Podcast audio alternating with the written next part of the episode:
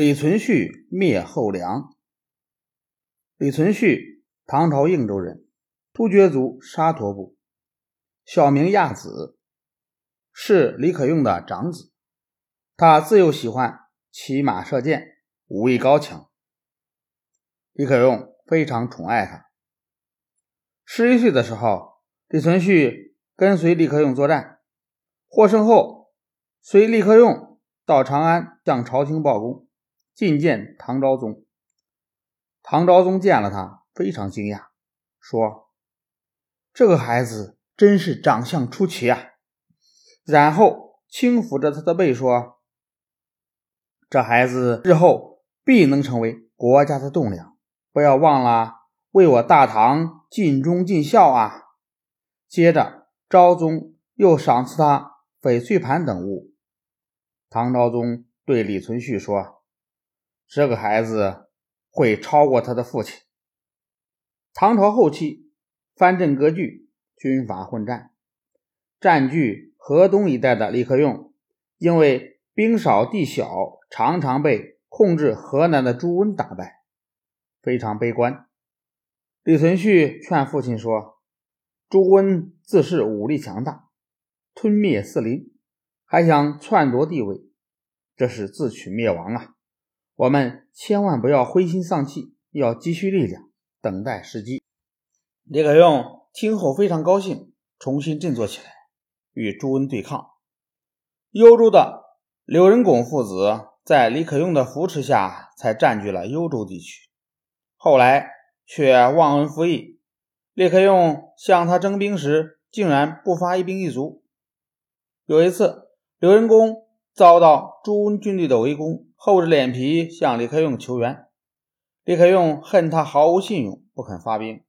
李存勖劝父亲说：“现在看，天下归顺朱温的人十之八九，黄河以北地区能和朱温对抗的，只有我们和刘仁恭了。如果刘仁恭被朱温打败，我们就势单力薄了。现在他有难，我们去解救。”他一定会因感恩而归顺我们，这是我们重振雄风的大好机会，千万不能错过啊！李可用听从了儿子的话，出兵救援刘仁恭，阻止了朱温势力的发展。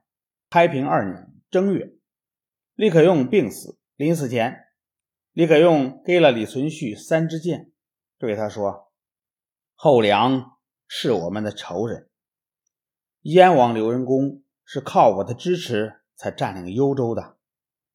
契丹耶律阿保机曾是我的结拜兄弟，但他们都背叛了我，投奔了朱温。这是我一生的三大恨事。现在我给你三支箭，替我报仇。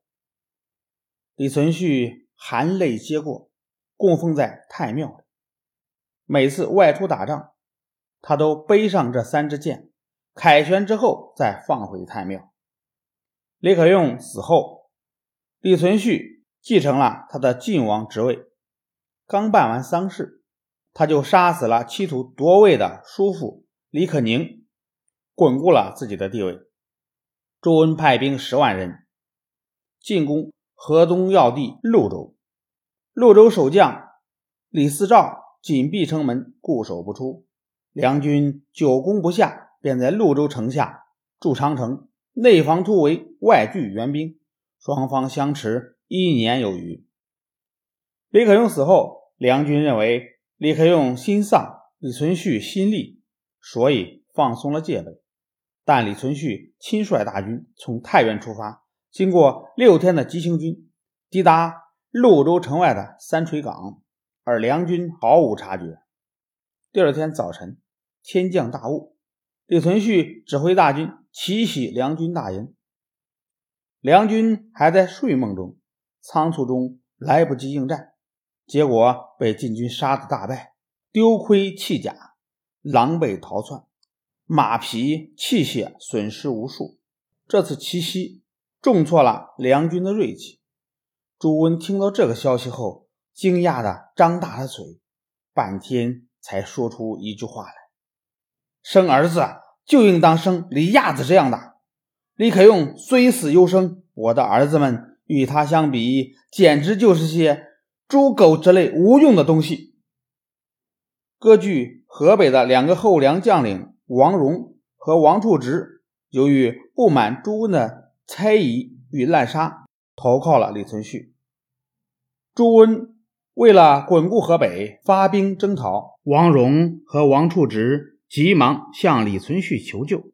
李存勖率军来援，与梁军对视于博乡。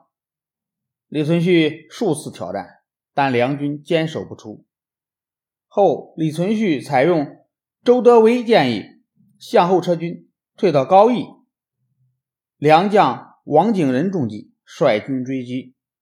李存勖率骑兵两面夹击，梁军大败，精锐全部被歼。这一仗，后梁军在河北的地盘几乎全部丧失。李存勖与后梁朱温对视黄河两岸。接着，李存勖攻破幽州，将刘仁拱父子活捉回太原。九年后，他又击败契丹，将耶律阿保机赶回北方。公元九百一十二年，朱温被他的儿子朱由圭所杀，另一个儿子朱由征又杀了朱由圭。李存勖趁后梁内乱，不断进攻后梁，终于在公元九百二十三年攻灭后梁。同年，在魏州称帝，不久迁都洛阳，国号唐，年号弘光，史称后唐。